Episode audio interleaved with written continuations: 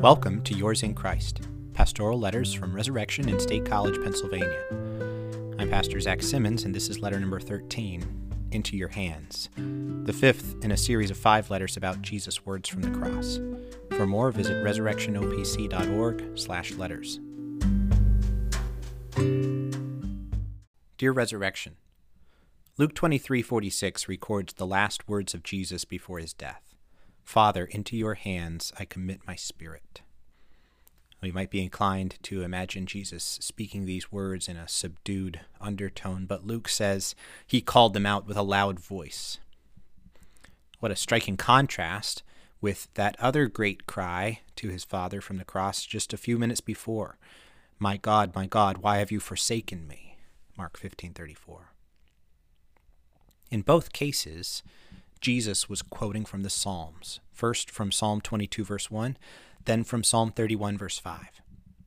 But the emotions and spiritual realities on display in each case could not appear more different. Together, those two moments on the cross show us several important things. First, they show us how full Christ's heart was of the Word of God during his final moments of suffering as he bore our sins and suffered the ultimate penalty for us. So full was his heart of the Scriptures that the Psalms formed the spiritual framework for his thoughts and feelings. More particularly, Jesus saw his life and death as the unique fulfillment, the goal and completion of all the history and prophecies of the Old Testament.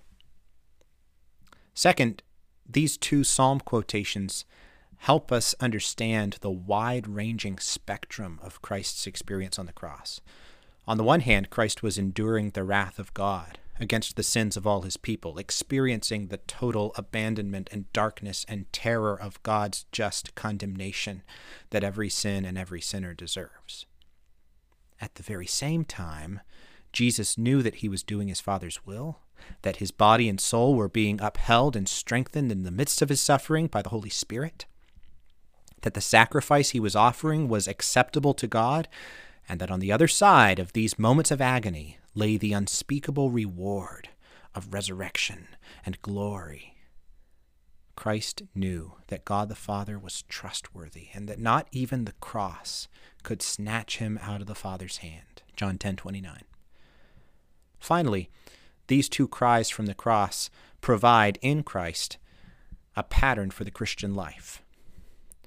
The Christian life is a cross shaped life, where we become like Jesus in his death, even as we experience the power of his resurrection. Philippians 3:10. Understanding these twin prayers of Jesus can help us learn to cry to God out of our desperate need when we feel forsaken and alone, while at the very same time entrusting ourselves to him, believing his promise that the joy set before us, Hebrews 12:2, will cause this light and momentary affliction to give way at last to an eternal weight of glory beyond all comparison. 2 corinthians 4.17 now here's the grace-based action point for today. Trust and anguish fit together perfectly in christ. Trust without presumption and anguish without despair. In fact it was out of christ's anguish that his faith cried out all the more ardently as you walk through the cross shaped Christian life, it is right for you to cry out to God in the words of Psalm 22, but always accompanied by Psalm 31. In you, O Lord, do I take refuge. Let me never be put to shame. Into your hand I commit my spirit.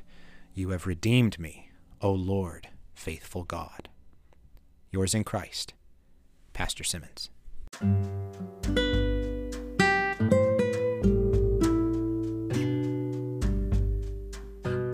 Thank you for listening to Yours in Christ.